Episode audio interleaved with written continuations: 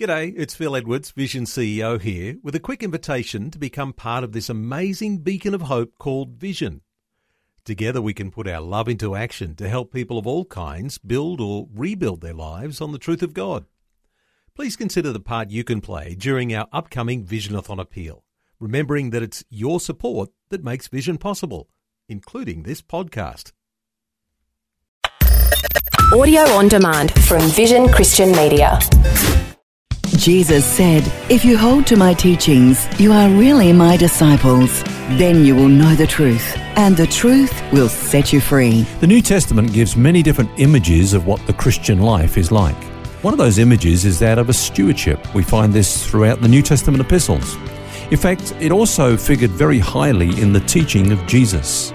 Someone has said that out of thirty-six parables, seventeen of them had to do with the subject of stewardship. That's almost half of the parables Jesus told. What is a steward? Well, I guess we could sum it up with these words: we possess, but we do not own.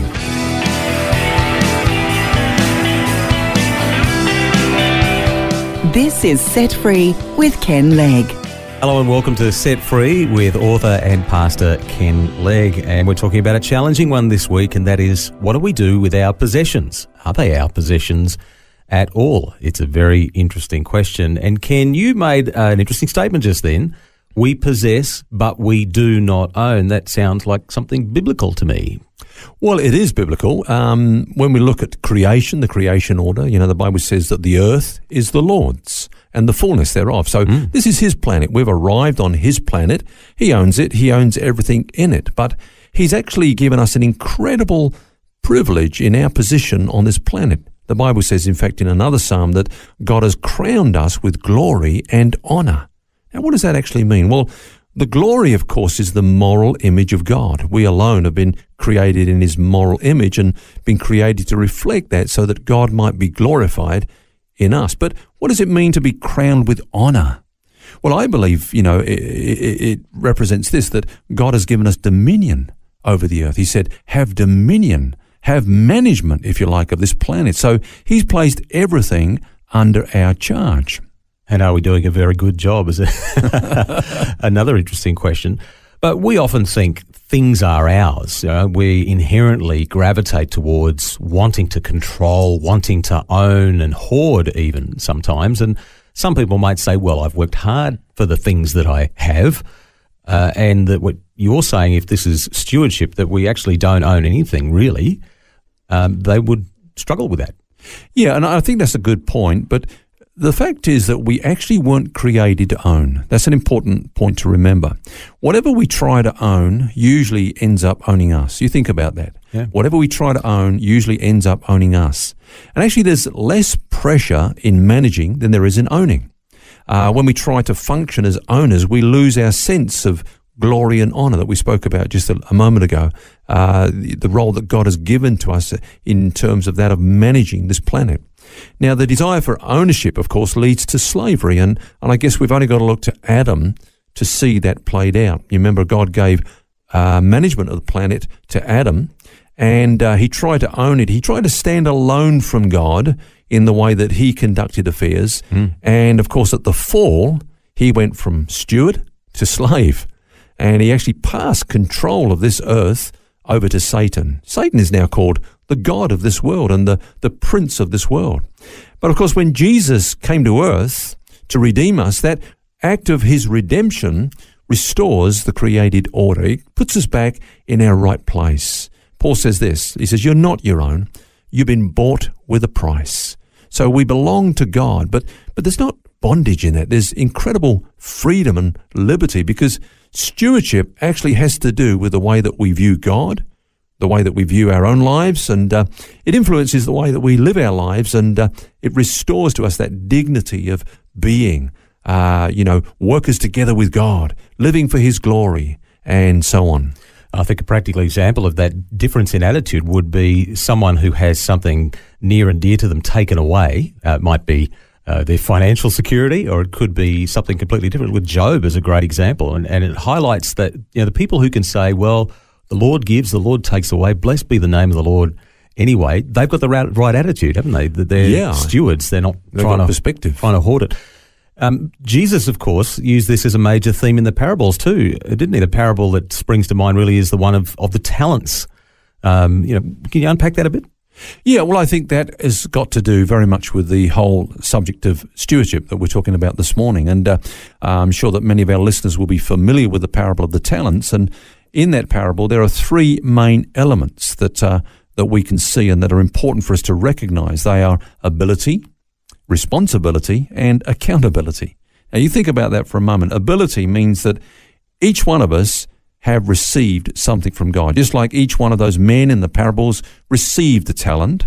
Uh, remember the emphasis on the word received. It wasn't their own. Mm. They were given it to manage or to, to administer. And that's the crazy thing anyway, if we start thinking, well, you know, aren't I so good? Well, where do we get it from in the first place anyway? What did I do to, you know, have the ability to do anything? Yeah, that's a very you know? good point, because you notice in that parable that they actually started competing with each other. Well, they didn't really compete with each other, but the man that got the one talent, you know, probably looked at the guy that had the three and the guy that had the, the five or whatever it was and felt, well, I'm inferior. I can never do as much as these guys, so I might as well not do anything. And he went away and hid his talent. But mm. the fact is, God will never compare us with others, and he doesn't want us to compete with others either. Mm.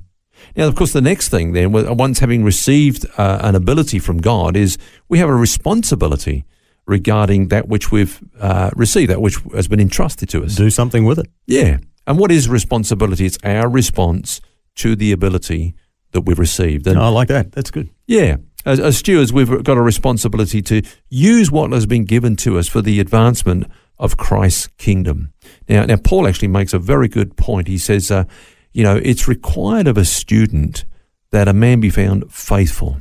Now, a lot of people regard faithfulness as just kind of, oh, well, you know, we'll just do what we can and, and uh, see what happens.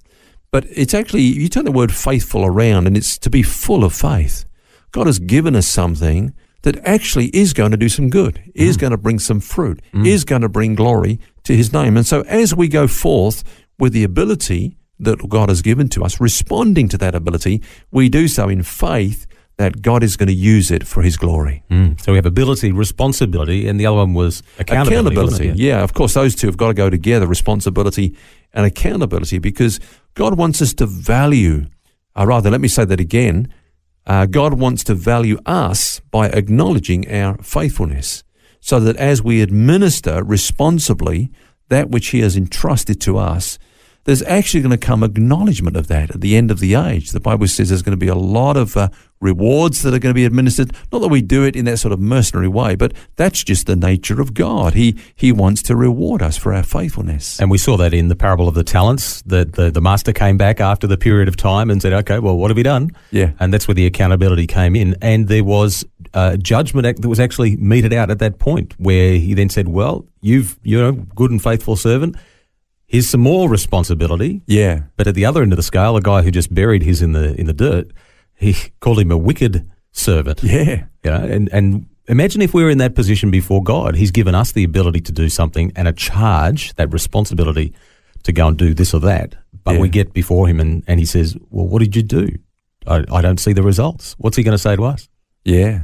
Uh, that's a good point, isn't it? I mean, like, we often think of wickedness as things like murder and rape and theft and mm. violence and all those things. But here's a man that was given uh, quite a bit in trust and did not use it to the glory of his master. And, and that is wickedness. But, mm. but inaction is wickedness. Yeah, inaction, Amazing, inactivity yeah. Is, is wickedness. And uh, let's look at the positive, because uh, I remember studying this parable once and uh, looking at the response in the Greek, actually, when, when the other two, was it the man that had the two talents and the man that had the five talents, gave uh, account or, you know, to their master at the time of reckoning, there was incredible surprise at the production that they were able to bring forth from that which their master had given to them. They said, look at this, three, you gave me three or two, whatever it is, and it, it's brought two more. Mm. It's doubled, you know, and they were absolutely overwhelmed at what they could do with that which had been given to them. And I think that's the thing about stewardship, is that God has given us uh, in our trust certain commodities, certain gifts, talents and abilities and so on, and we do not realise and recognise the potential fruit that can come from those things that God has entrusted into our lives.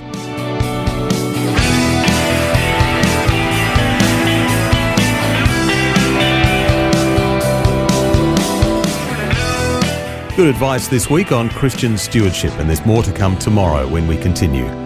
Until then, remember, you don't have to carry that baggage because God wants you to be set free. For books, D V Ds, small group studies and other resources from Ken Legg and details about Ken's ministry, shop online at vision dot org dot a u. That's vision dot org dot a u. Thanks for taking time to listen to this audio on demand from Vision Christian Media. To find out more about us, go to vision dot org dot a u.